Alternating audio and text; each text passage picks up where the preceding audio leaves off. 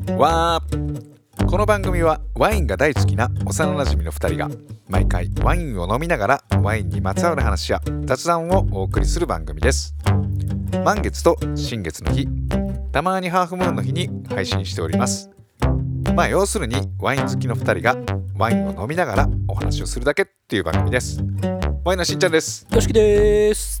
よしくんはいはい。今日が1月29日もう終わりますか1月。そうです。はいやもう行く逃げる猿って知ってます？行く逃げる猿あのね1月が行くやろ。うん。2月が逃げる。うん。3月が猿でうん。1月2月3月はもうあっという間に経つという。そういうことなんや。そうそう。まあ2月は短いしね特に。そう。うん。行く逃げる猿って昔から言われるらしいんですけど。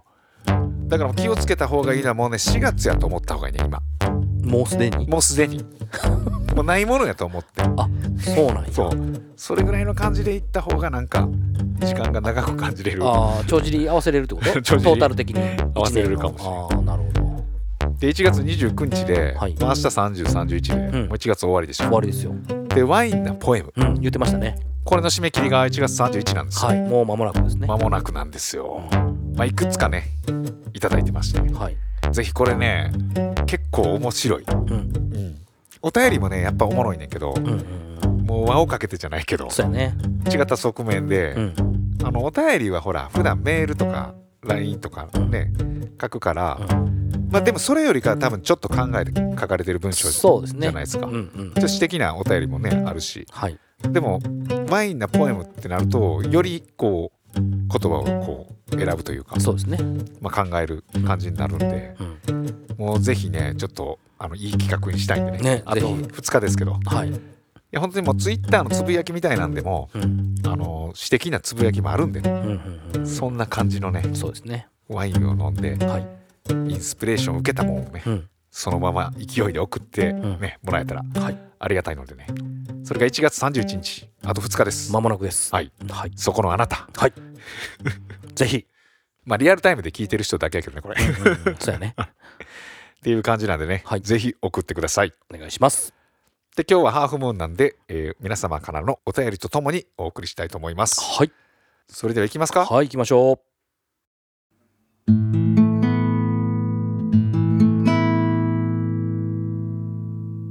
1通目のお便りがラジオネームテンプラリーニョ。30代の男性の方です。しんちゃんよしくんこんにちはいつも楽しみに拝聴させていただいております。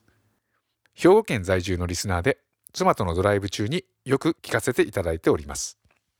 お二人の掛け合いを切り出したことがきっかけにワインをただ飲むだけじゃなくワインの歴史や産地作り手に興味を持ち始めました。改めてお便りをお送りしたのはおすすめのワインを教えていただきたく思ったからです。昨年の10月に子供が生まれ1歳になりました。なおと言います。子供の成長を記念し妻と私2人で乾杯するのにそう惜しいワインがあれば教えていただけないでしょうか。天ぷらニーニョさんありがとうございます、うありがとうございます。えー昨年の10月にお子様が生まれたということなんですけど、えー、と今でとうございます。2023年なんで多分2021年。はいはい。これちょっと前にいただいたお便りなんで、うんに子供が生まれて、はい。まあ、今1歳半ぐらいになってるのかな、うんうん。まあ、なおちゃんっていうね、うん。あの子供が生まれてで子供の成長をうん。記念ってこれ祈るに念仏の念なんでうん。まあ子供の成長を願う。はい。願ってうん。2人で乾杯するのに、うん。いいワインはないですかっていうことなんですけど。例えばそのなおちゃん？うん。の生まれ年のワインとかね。あーそれはいいかもうねん。まあもうつい最近じゃないですか。うん、2020年になるのかな？うん。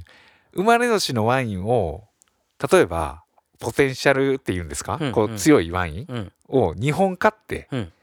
で1本飲みます、うん。1本は置いといてなおちゃんが二十歳になった時に20年後ね。そう、うん。一緒に飲む、あ2040年か。うん。うん。でほんまはそれ生まれた瞬間にやったらいいけど、うん。まあ、今1歳半やけどまだ間に合うよね。ねこれ生まれた頃に、うん。あのなおがあの大きくなるようにって願って、うん。うん。このワインで乾杯してん、うん。でその時に2本買ってたと、うん。実はその時の1本がうん。まだあってこれがなおが二十歳以上になった時に開けようと思って置いてたんや。みたいなね。うん、いいいんちゃいます？やだからちょうど2020年のシャンパーニュとかはうん、出だしてきてるのでうん、いいんじゃないですか？ああのスパークリングっておっしゃってましたもんね今さっき。確か。いやスパークリングとは言うあ言っててない？よ二人で乾杯するのにそう惜しいワインがあればから。うん。まあ、シャンパーニュなんかでも2020年も出てきてますし、うん。まあ、2020年自体が結構量も多分あるので、うん。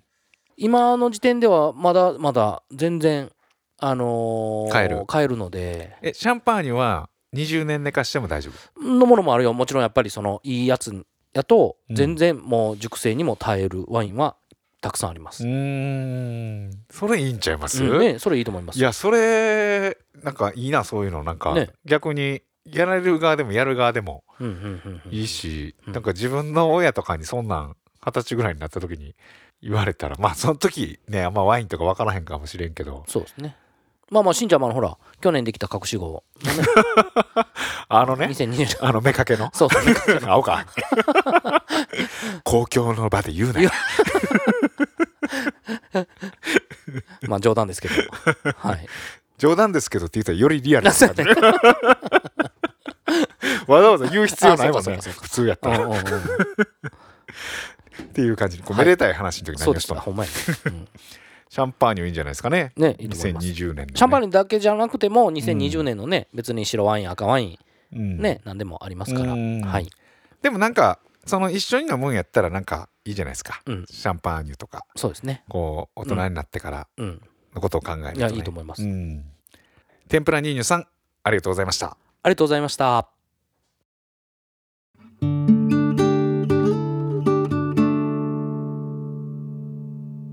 いてのお便りが葵さん40代の女性の方です。しんちゃんよしくんリスナーの皆さんはじめましてこんにちは。葵と申します。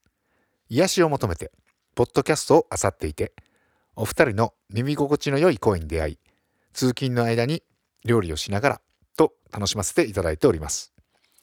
私は人寄せをしてみんなでワイワイお食事やお酒を楽しむのが大好きです。春にはお花見夏には花火にたこ焼き。冬にはお鍋と何かと理由をつけては集まる機会を設けていました。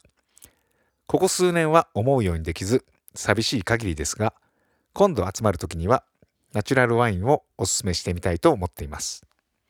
さてワインの保管について質問です。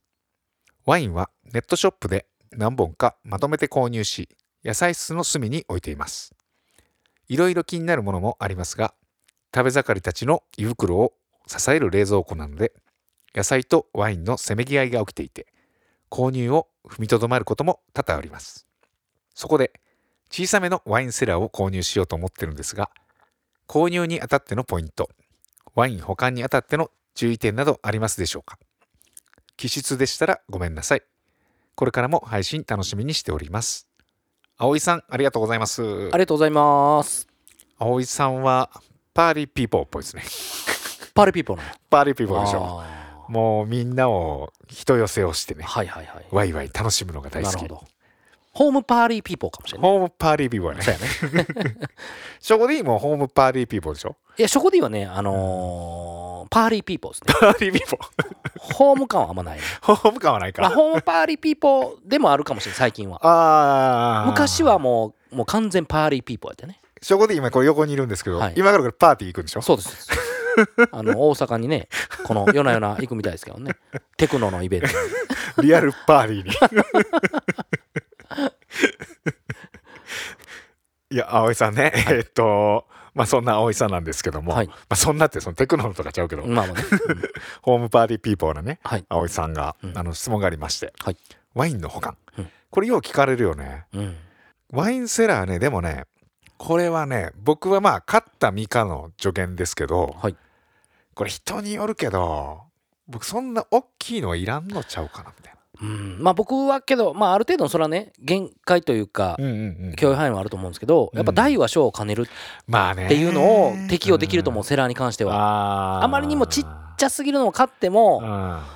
あまり良くない。そんなに変わらないんですよ。値段もね、確かに確かに。うん、どうせ買うなら、うん。まあ23万？大きいかもしれんけど23万プラスしてある程度余裕のある本数のやつを買った方がいいと思う僕は、あの大体ね一番ちっちゃいのは多分8本ぐらいなのかな、うん、8本はさすがにちっちゃすぎよね、うん、で僕が買ったのは15本。まあねそれが最低ラインよねそこら辺は。そうそうそう、でその次が多分30本ぐらいなのかな。うん、うん30かーって思って、うん。まあ僕初めやしと思ってうんうんうん。15にしてんけど、うん。今んとこ僕が間に合ってますよ、うんうんうんうん。うんまあけどそれぞれのスタイルがあるからうん。何とも言えへんねんけども、うん。やっぱりそのうーんまあある程度まあ32本ぐらいあった方がうん。一般の家庭でもいいかなとは僕は個人的には思いますけどね。その潰す時もあるからね棚を。ああの飲んでほら次の日とかに持たすような時は立てておくじゃなーいですか。うん。でそれでまあ2ラックぐらい潰さなあかんからうん。1ラックか2ラックまあそれで、うん。あとはあれですよね。こう飲み頃とかも考えながら飲んでいく人。うん。こう寝かしつつそうそうそ何年か置いて、ううん。これをこう飲み頃やからっていうのでうんうん楽しむ人やったら多分それぐらいあった方がいい。そういう方はやっぱり結構多めあだから僕が言うてるのはそういう方のことかな。うんうん。だからちんちゃんとか結構もう買ったらほとんどすすぐ飲むんじゃないですか。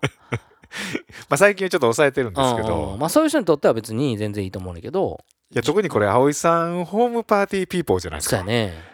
もあそううっかりうん機嫌よく ポンポンそうポンポン言ってまうことね。そうそうそうあいやホームパーティー時にもうワイン開け出したら、ーうん。もう本当にポンポン開くやん。いやけどそれやったらもうセラーを買わずにまあ大きい冷蔵庫で併用でまあ野菜室とかに入れる？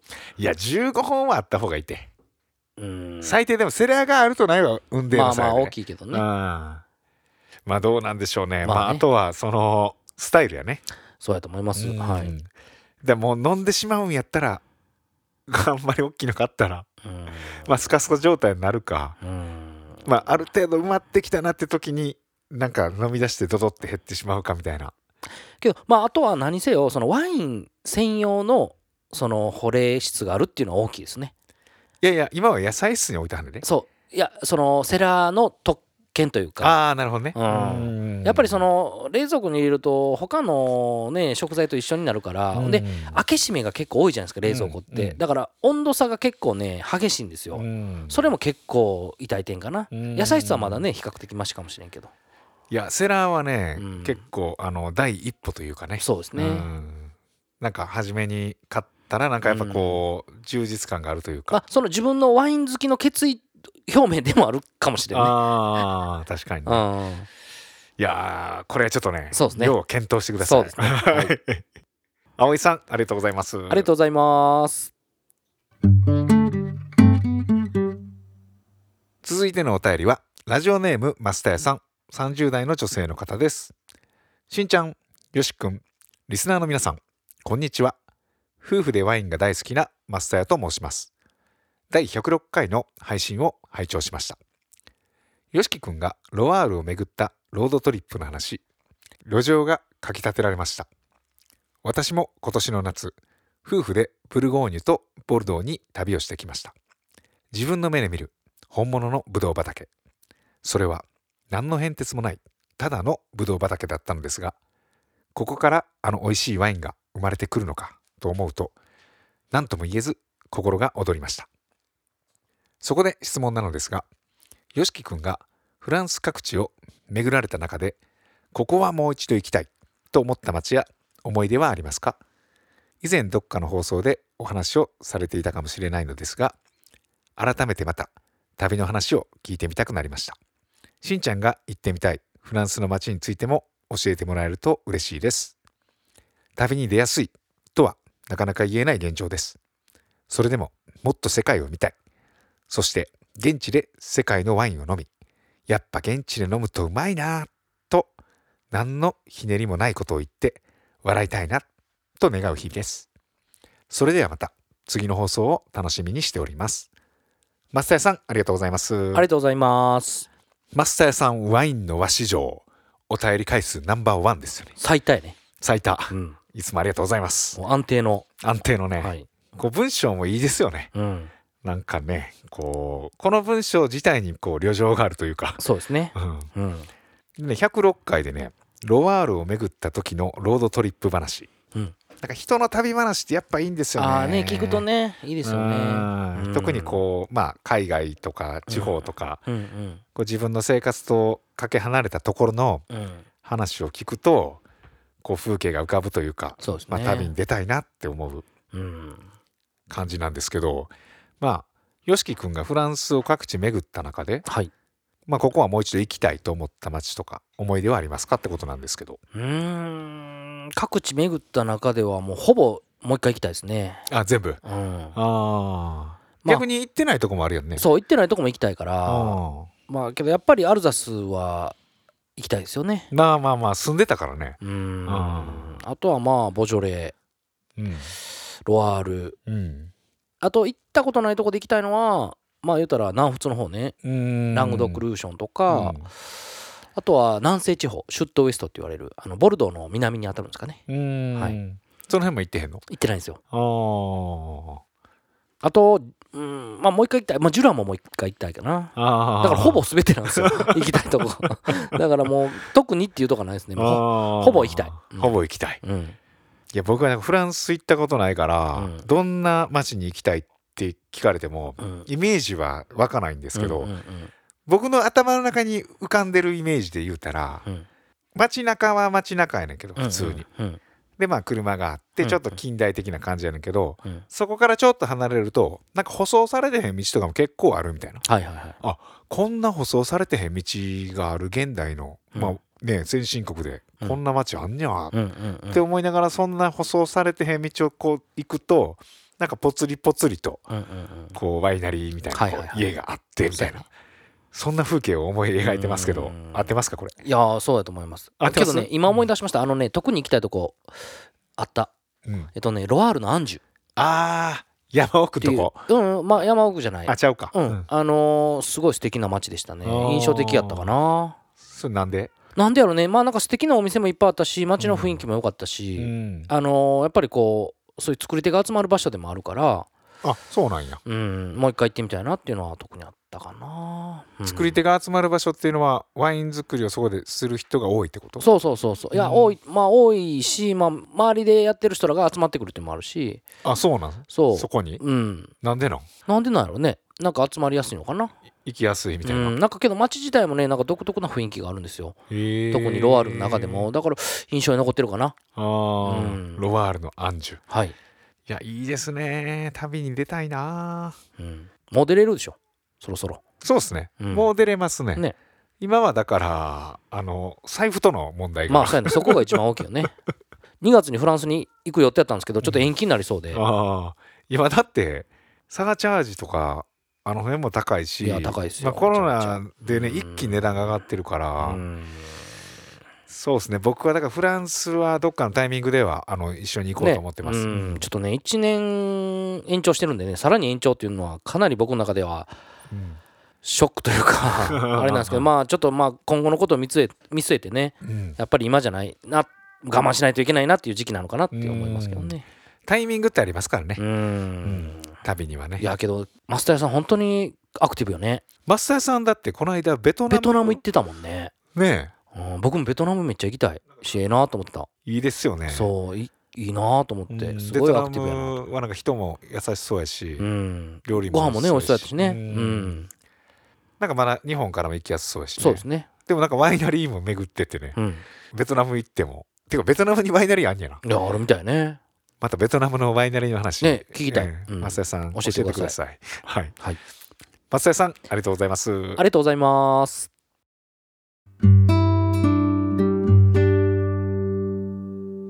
続いてのお便りはラジオネームティナナさん。20代の女性の方です。こんにちは。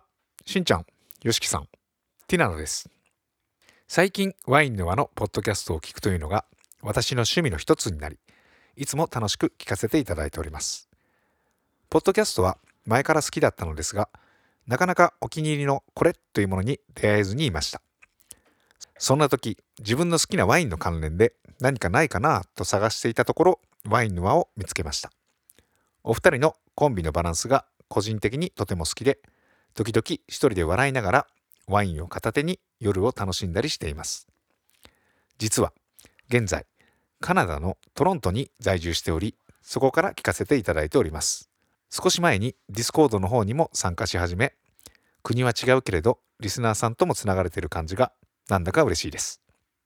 風とワインやワインの間のイベントとっても行きたかったのですが残念ながら行けませんでした。今後日本に一時帰国している時にイベントがあればぜひ参加したいと思っています。現在カナダでは学生をしておりそこで専攻しているコースにワインコースがあります。そこでカナダのワインの地域について習った際カナダオンタリオ州のナイアガラという場所はワインの産地として有名ということを知りました。お二人はカナダ産のワインで好きな銘柄や品種などありますか？カナダはニューワールドでも最初に上がってくるアメリカオーストラリアチリなどよりはちょっとマイナーな国に入るのかな？と思いつつ気になったのでお二人にお聞きしたく今回お便りを送らせていただきました。これからもワインのはとても楽しみにしております。皆様にとって2023年もいい年になりますように。ティラナさんありがとうございます。ありがとうございます。ティラナさんカナダから、はい。ワインの輪をね最近聞くようになってあの聞いていただいてるそうなんですけどね、うん。カナダトロントですよ、いやー、ね、よし君なんか行ってへんかっいやたっけ？カナダは僕行ったことないんですよ。あないか。あのなんか。綺麗な街っていうイメージはありますけどね。そうよね。なんかスノーボードとか有名なんちゃうかな。ああはいはいはいカナダトロント。うん。分からんけど、なんか友達がスノーボーダーの友達がいて、うんうんなんか結構住んでたイメージがあるけどね、うんうん。で結構寒いと思うねんな、ね。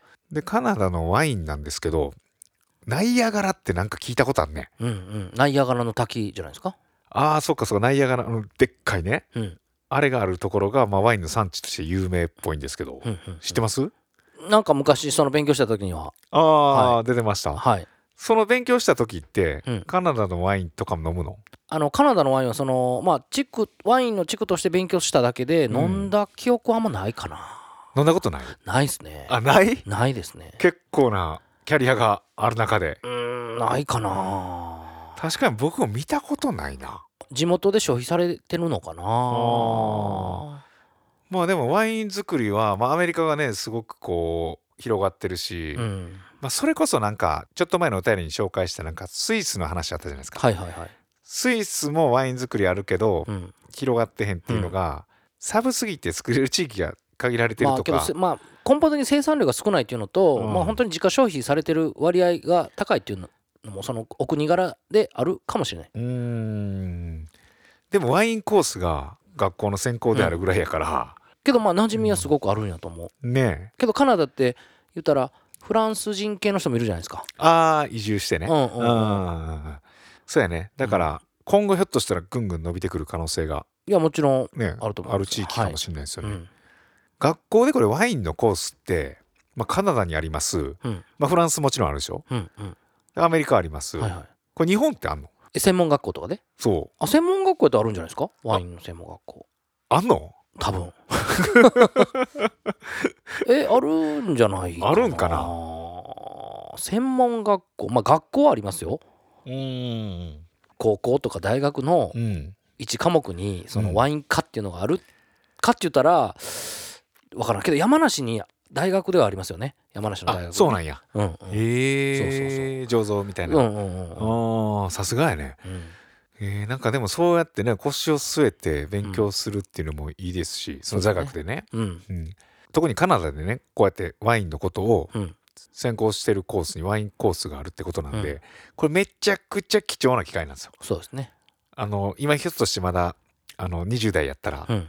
この貴重さに気づいてないかもしれないですけど、こう大人になった時に、まあ、例えばワイン好きな人たちにいっぱい出会っていくと思うんですようんこれからはいはいワインの輪以外でもそうですねもうワインってそうやって人をつなげてくれるものなんで、い、ろんなところでこうワイン好きな人たちがこう、今後このティラナさんの人生にねそうですね来る時にあ私カナダのうんあのまあ学校で、まあ、大学かわかんないですけど大学でワインコースの、まあ、専攻で学んだことあるんですみたいなほなもうねさっきの話じゃないけどみんな知らんからさそんな。そうん、今日なんかカナダのワインってすごい綺麗なイメージがある。あー。綺麗なワインっていうイメージ。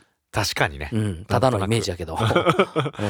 確かにない。なんはい。かそういうピュアなイメージがありますね、いやーぜひぜひまたね現地の様子や現地のワインのねはい。話も、あのーこのお便りを通して、ね、ぜひうん。お伝えいただければ嬉しいですね。またオンラインでもねイベントやると思うんでね。はい。あのぜひ参加してください、はい。ではティナナさんありがとうございます。ありがとうございます。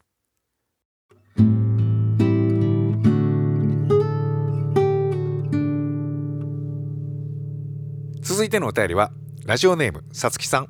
20代の女性の方です。いつも楽しく視聴しております。質問です。ワインは寝かせた方が美味しくなりますか？食いしん坊すぎてすぐ開けてしまいます。寝かせると美味しくなるワイン。すぐ飲んでっていうワインの違いを教えてください。さつきさんありがとうございます。ありがとうございます。わかりますさつきさん、うん。僕もすぐ飲んでしまいまねす、そっち早いもんね。なんかな寝かした気になってまうねんな。うん。俺1年以上置いたことあるかな。ああるか。でも1年はあるけど2年はないと思う。うん。だから YOSHIKI 君のところに何本か置いてるじゃないですか。はいはいはい。あれはだからもうほんまに置いとこうと思って、うんえーっとあのマルセル・ラピエールのモルゴン。はいはい。まだあります？ありますよもちろん。あります？うん。あれもう忘れようと思って。うん。まあほんなら飲んでいいっちゅうことやね。あかんあかんあかん それこそほんと10年後ぐらいとかはいはい。なんかの時にこうなるほど。うん。それこそあれですよね。あのモルゴンっていう、そのマルセル・ラピエールさんっていうね、うん。すごい巨匠の方が作ったワインがあってうんうん。それは寝かすのにもういいワインというか、いいと思います。寝かした方がいいよねむしろ、うんうんうんうんその違いは何なんですかね？まあ何回か言ってるかもしれんけど。でその多分ワインとしてのポテンシャルがあるワインこそやっぱ熟成に頼るんで、うん。まあ一概には言えないですけど、うん。そのまあ熟成時間が経てでしか味わえない奥深さっていうのは出てくるのは確かですよね。ただそのポテンシャルのないワインうん。に関してはやっぱりそのへたることもあるのでワインとしてのピークをすが早いうん。時もあるのでそういうワインであればフレッシュなうちに飲んだ方がまだいいのかなとも思いますけどうん。それってやっぱり測れないんでね。やっぱその生ものなので、うん。どこが一番ピークかっていうのがわからないわけじゃないですか、もう本当にんあのー同じワインをね毎日うん一本一本開けてるんやったらね まあそれは極端かもしれんけどうん。わかると思うんですけどなかなかそれってねあのーわからない部分もあるのでけどやっぱりそのブドウとしてのポテンシャルうん。があるワインはやっぱ熟成に耐えるっていうイメージはありますけどね。うん。うん。まあでもその飲んでみな分からへんってあるけどまあまあ店員さんに聞くとかが一番いいねんけど、うん。なんかあるんですか？こう早飲みな品種とか。品種では分からん。あまあ品種でもありますよ。でまあけどどヴィンテージも大きいですよね。その年の出来にもよるかな。であとその作り手うん。がどう考えて作っているのかっていう部分もうん。あると思う。あー熟成させてからこう飲むことを考えて作ってる人もいれば。うん、もうリリースした瞬間に飲める、あー美味しく、あのーグビグビ飲めるワインンを作ってる人もいるので、ままあ、そこは作り手によって違いますよね。うーん。うん。まあでも開けた時にまあ飲んでるわけじゃないですかその。でもなパッと飲んで分かるもんでもないしなこれ。あの素人の感じやったら、うん。これ寝かした方がいいかなみたいなのはちょっと早かったなとか。まあけどもそれは開けた時がその運命なんですよ。そのワインと出会う、確かにね、うん。それで一喜一憂するのもワインの楽しみ一つの楽しみじゃないかなとは思いますけどね。うん。まあ寝かせた方がいいっていうのはあの地方とか品種であるかもしれないですね。そうですね、うん。まあその作り手の個性というかうん。もうこの人のワインは結構寝かせないと美味しくならないっていうものがもちろんあるので、あのまあ一つの要素だけではなかなか判断できにくういん。かもしれないですうね。ん。まあなんとなくイメージやけどこう軽い方が早く飲んで重い方が寝かした方がいいみたいなそうですね。うん。あそれはそうなんうん。うんやっぱり最初飲んでうわ飲みにくいなっていうワインは、うんやっぱり熟成に向いてることが多い。うんまあ一概に言えへんけどそれも。ううんん。なんかこう白ワインとかでもすごい濃厚な味の方が、まあ寝かすにこう耐えうるじゃないけど、うんより美味しくなりそうなイメージもあるからいわゆるその硬いって言われるうんちょっとまだこのワイン硬いなってよく聞く方もおられると思うんですけど、うん。そういうワインはやっぱ熟成に向いてるというか、うん。まあ、熟成してしてその本当の本性が出てくるというか、ん。本質？その,、うん。おその美味しさが出てくるっていうことだと思うんですけどね、硬いね、ううんん、僕まだ一回も言ったことないかあもしれないあそうなんや。うん、うん。あちょっとまだ硬いな。ーってうん。このさつきさんも多分まだ言ったことない、うんうんうんいつもこう美味しい。うん。うんけどまあ硬いなっていうのはやっぱまだまだもうちょっと寝かした方がいいかなっていうニはいュアンスもあるので。だからあの柔らかい硬いの硬いっうんていう意味やけど、うん。別にこうカチコチなワインって意味じゃないってこと？いやえっ、とねうん。だからまだその人のその人っていうかそのワインの一番いい部分には達してないというかああなるほどねあー、まあまあ数を飲んでたらだんだん分かってくるんやろね多う分、ん。そこだけちょっと感覚的な部分あんのかな？いやあると思うな、うん。まあ今度硬いのあったら言ってください。わかりました。あえて。はい。はい。それで僕が素人目線でこううん。飲んでみた時にこんな感じみたいな、は伝えれたら、うん。まあ、より伝わるかなみたいな。そうですね。さつきさんありがとうございます。ありがとうございます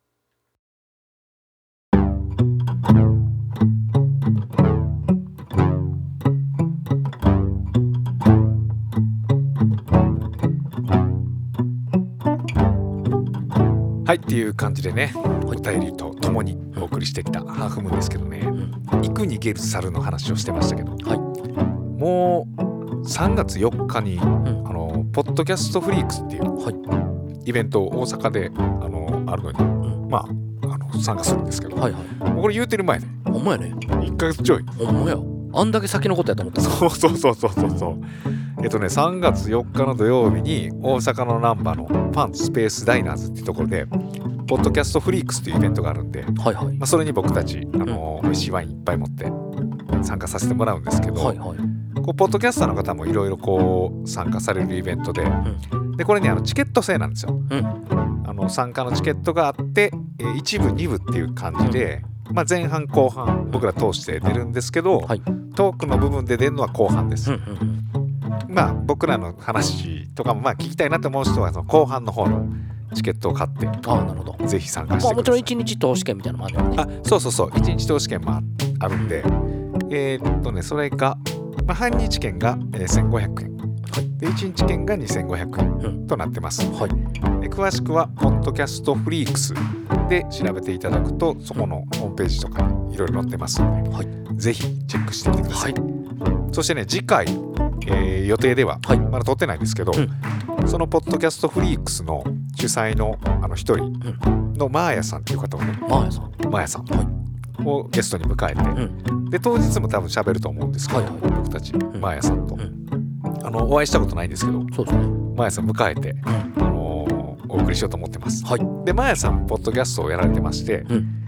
彼女に三国志を話し始めたら止まらなくなったんだがっていう番組とあとは月一うんっていう番組と、ん。えー引っ越し島。めっちゃ当たるやん。と おじさんの知らない めっちゃ当たる。やん話4つぐらいなえそういろいろやってはんえええすげえ。なんか、まあ、メインでやってるのは多分この彼女に三国志を話し始めたら止まらなくなったんだかっていう。まさにそういう番組なんや。そうそうそう。だから三国志の話のまあ三国志詳しい人知らない人な。るほど。三国志もね。ねそれ話し出したらもう止まらなくなるわえねえやめときましょう。今はね、うん、っていう前さんはねあの三国志知らない方ではい。出たんですけど、はい。はいはいまあ、だんだん詳しくなっていくでしょうけどね。そね。でそのマーヤさんをあの迎えてうん。お送りする、はい。でポッドキャストフリークスの主催でもあるんで、うん。まあ、ポッドキャストの話もそうですけど、はい。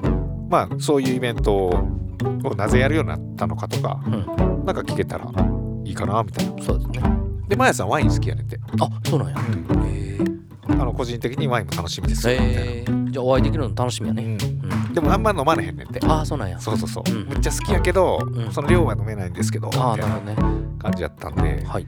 であと香りのこう資格とか持ってはって、ん。なんかそれもちょっとお仕事で絡めてはんのかな。はいはいだからそういう香りの話とかう、ん。なんかそっち視点でのうん。ワインの香りとかほう。分析の仕方とか、はい。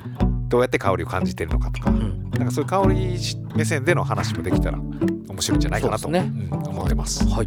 まあ近々収録予定なんでね、ぜひお楽しみにしてください。はい。そしてポッドキャストフリークスよろしくお願いします。よろしくお願いします。えーっとワインなポエムのよろしくお願いします。はい、締め切り間近